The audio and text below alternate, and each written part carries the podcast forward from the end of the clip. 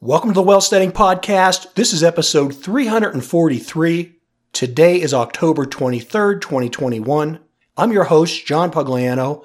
I'm also the founder money manager at investablewealth.com. Today I want to do a quick episode about how much money you need to retire. This is a popular question that people usually ask me, and there's actually a really simple answer. And that simple answer is it really all comes down to how much money you're going to need into retirement.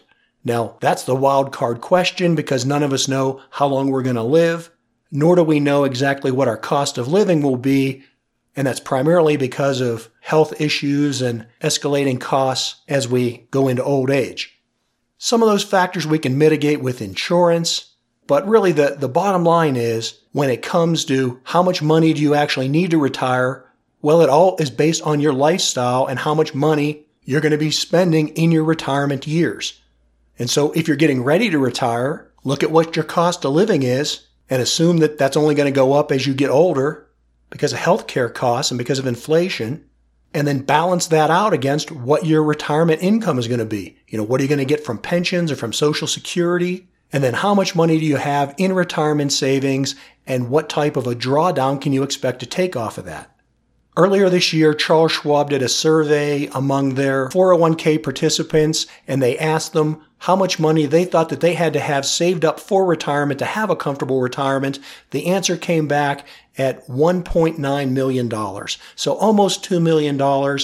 Generally, that's the number that I tell people that if you want to have a comfortable middle class retirement, you probably need somewhere around $2 million in retirement investments. That's not your net worth but that's how much money you have to have out there that you can put to work to earn an income.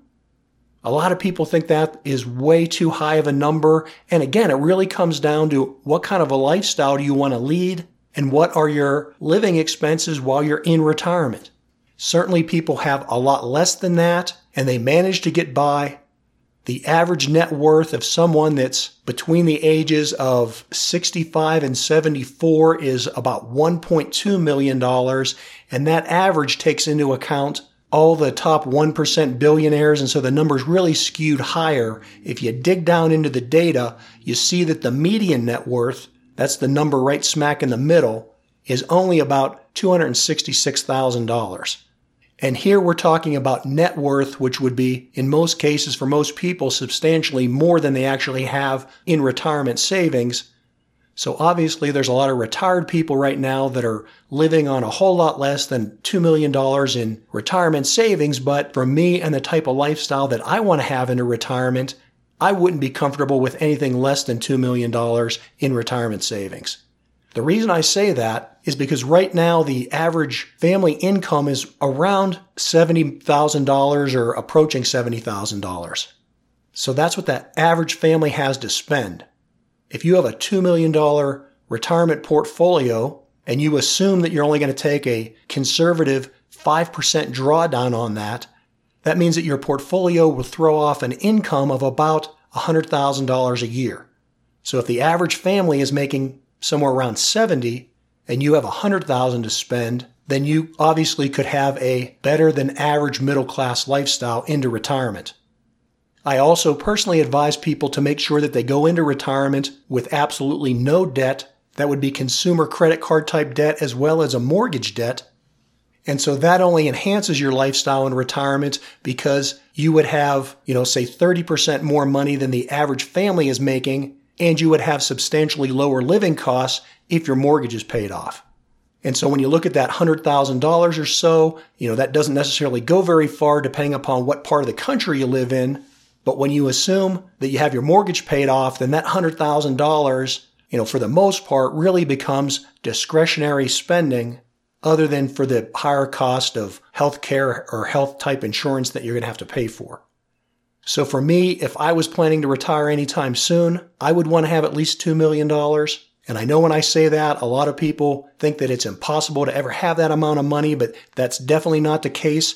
That's the big reason that I've done, you know, over 340 episodes of this podcast is to talk about the fact that the average person, if they learn how to consistently earn an income and they're disciplined about saving it and investing it wisely, then over the period of their working life, they can have that substantial retirement savings and it's not insurmountable or as difficult of a task as people think it is. You just have to have that discipline and wisdom to make it happen. The other thing to consider with retirement savings is that it's just like planting a tree. You know, you don't start thinking about retirement when you're in your 60s. You need to be planning and working for it when you're in your 30s. And for those of you that are younger now, as you look towards retirement, you're not going to need 2 million. You're going to need something more like 3 or 4 or 5 million because that will be the result of long-term inflation as we look into, you know, 30 or more years from now. Again, let me reiterate that $2 million that I'm talking about right now for having a really comfortable retirement is a variable number. If you want to live on a lot less income, you can do that. It also depends on how good of a pension or other sources of retirement income you have from other places. But a $2 million portfolio looking at only a 5% drawdown annually is a perpetual type portfolio where you shouldn't ever outlive your money.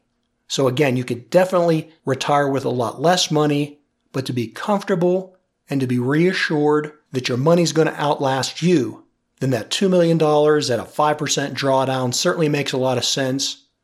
And the other aspect about retirement that I especially like to talk to young people about is that you should actually never plan to retire. You should set up your lifestyle in such a way that you have a career or some type of a business that you're in that you love and enjoy doing and so you never plan to, you know, retire.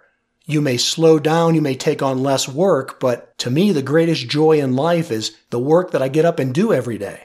And so I personally never plan to retire.